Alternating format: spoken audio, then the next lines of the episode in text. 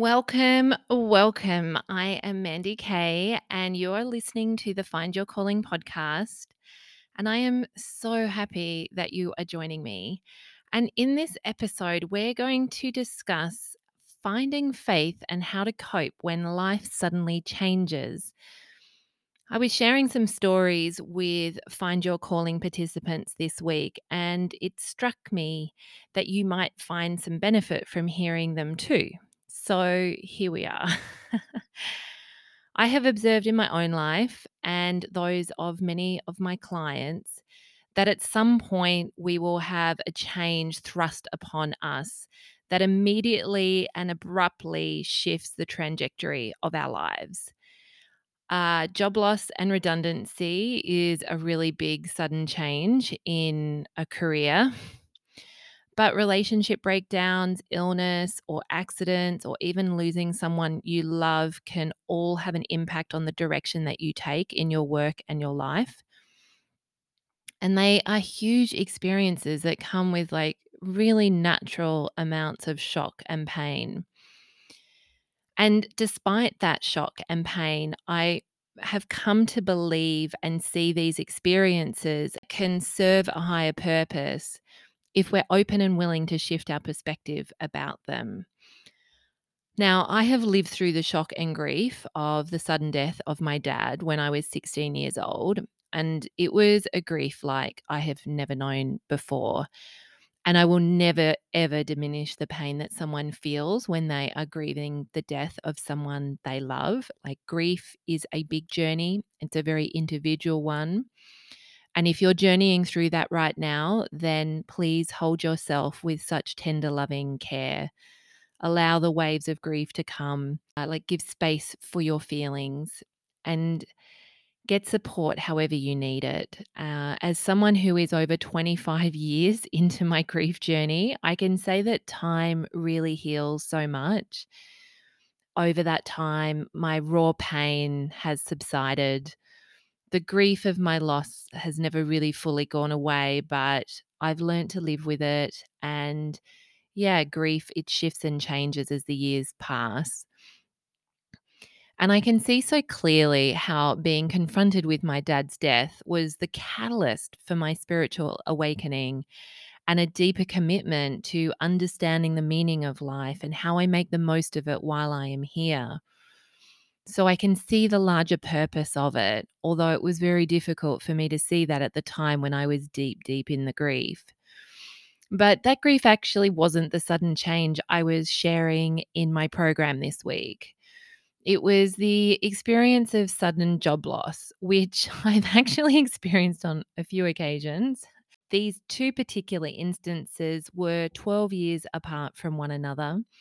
And it was really interesting for me to reflect on the difference, the work that I have done on trusting a higher plan and surrendering over more and more control to a divine plan and to my soul, how that has made a difference on my reactions to the same experience of suddenly losing my job. The first time was when I was working for Couchsurfing. At this point, I had lived and worked in Thailand and Alaska with them and was working as their communications manager. And I mean, we really believed that we were changing the world one couch at a time. Like, couch surfing changed my life when I discovered the human kindness that existed with strangers opening their homes to me and working for them was a dream come true. And it was fun and it was chaotic and it was challenging and amazing all at the same time. Our team was made up of people from all over the world. Obviously, I got to live in these amazing locations. And I can say that I have lifelong friendships from that time. But if I'm honest with you, like I found my role super stressful. like it was a growing organic organization, still establishing itself, and things weren't always smooth as can be expected. And my role encompassed communicating with the global audience, which grew from 250,000 to 1 million members that year as well as the 1,000 volunteer ambassadors. And honestly, I did not handle the stress very well, which wasn't actually helped at all by all the partying and drinking I was doing. And I even took up smoking again during that time. And I remember really clearly, I was complaining to a colleague at lunch one day. And she, in her very Dutch, straightforward way, just said, Well, why don't you just leave? And I was so aghast at the suggestion. Like, why would I leave something that I believe in and that has changed my life so much? Like, surely being fucking miserable and stressed doesn't warrant leaving on my own terms. well, the universe clearly knew that this wasn't my path. And then when they were going to set up the new headquarters in California, I wasn't invited to go with them.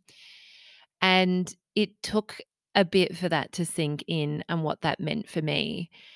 And it took me even longer to know what the fuck to do next. I came back to Australia kind of in a daze.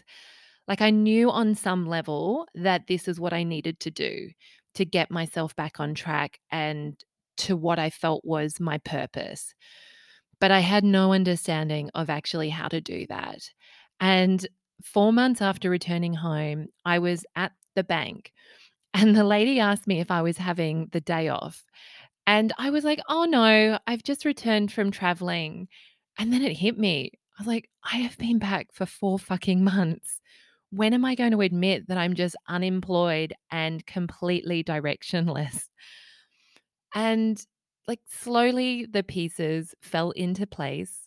Bit by bit, I followed the signs and the serendipity that led me to living in Byron Bay. And if you don't know the full story, uh, you can hear that in episode one of the podcast. But the point here is that that shock and that recalibration took me so many months before I could find my footing again after that sudden job loss. Fast forward to January 2020, and I had been working at the university again, this time in the partnerships team. And I was working on projects with mostly the philanthropy and giving team. And I'd recently completed launching a new Impact Awards, which was a new program that acknowledged and celebrated like the social impact of alumni and staff and partners and I was on rolling casual contracts there. And like casualization of the workforce is happening across all industries. And the university is not immune. And I'd come to accept it. And I was always looked after, like, as in, my contracts were always renewed. So much so that it never occurred to me that the contract wouldn't be renewed until it wasn't. and this time, there was no warning. I mean, it was the day my contract finished that I found out it wasn't being renewed. And it would have been very easy for me to fall into feeling a victim to that, like how unfair it was, the injustice of the short notice, the rudeness of having worked there for years and having no notice that my contract wasn't going to be renewed. And I definitely went through the gamut of emotions when I first heard about it like shock, disbelief, fear, anxiety. But it was fascinating to see how quickly, by just sitting with those feelings, allowing them to come up and out and through, I just let them wash over me in a wave. And I fell into a deeper trust. Like I just knew on some level that this was happening for me and not to me, and that there was a higher purpose playing out. Like I knew in my bones it wasn't my destiny to work at the university. I'd actually left my role at the university in the careers team many years prior to that. And this role was a good part time role in a different area with awesome people, and it, and it allowed me the time to work on other projects. But I knew it wasn't where I was meant to be long term.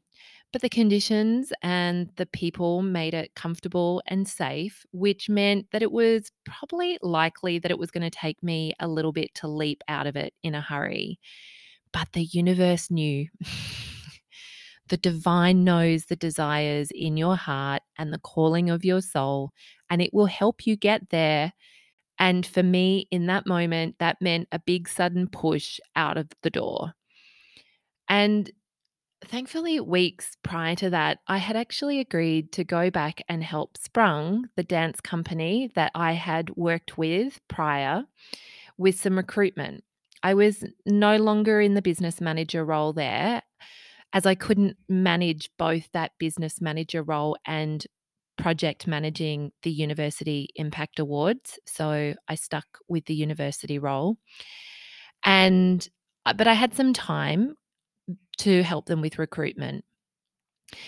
And it was the next day after finding out that I was suddenly unemployed and without my regular paycheck ahead to look forward to that I drove off to conduct those interviews with Sprung. And as I got into the car that morning going to some work, no matter how little it was, I just knew I would be okay. Like, I didn't have a partner at the time who could support me, but I just knew that a solution would appear. And well, as soon as Sprung heard that I was out of work, they happily kept adding projects that I could assist with. And unbeknownst to me, the higher plan was that I was going to come back and manage that company when COVID struck a mere two months later. But I didn't know that at the time. And hindsight shows how well it worked out, as I would have had a much more difficult time stepping back in to manage the company so suddenly if I hadn't plugged back into it for those couple of months prior. And I saw firsthand how my trust in a divine plan meant I didn't fall into a victim or even complain about the university's sudden decision not to renew my contract. Like I gave space for my feelings when it first happened, and then I just trusted. And I saw how perfect the plan was. But so often we can only see how perfect the plan is in hindsight. And you need to ride through the sudden changes with faith and trust that it's playing out for a higher purpose and reason in your life. Like, have you ever been on a train that changes its directions when the rail tracks ahead shift and the train suddenly changes direction? And sometimes it's unexpected, and you're like, what the fuck is going on? Like, why are we going this way now? Like, I've even sat on a train and it's going backwards for some time, and I'm like, what is going on? And it, like, you think that you know the direction you're going, but now all of a sudden, for reasons you aren't aware of, you are switched on to different train tracks, and how the hell knows how you're actually going to get to your destination now? But the train driver knows, and those employed by the train company know how to manage the tracks and how to ultimately get the train to the destination, and ultimately the quickest way to that destination. So, what are your choices? Like, are you going to fight the change? Like, what will you do while traveling on a high speed train when it changes direction? You can't jump out of it. Like, that's only going to lead to pain and not actually get you to your destination.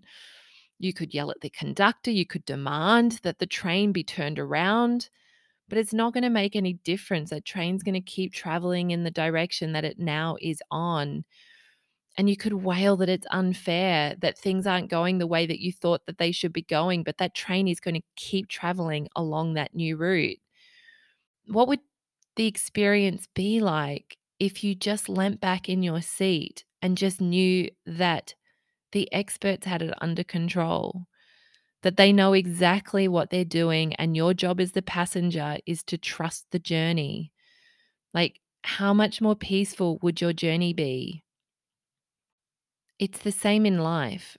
Your destination or destiny has been planted in your heart and soul for a lifetime. And you are co creating at the moment that you vocalize and admit and voice your desires. And the divine knows how to get you there.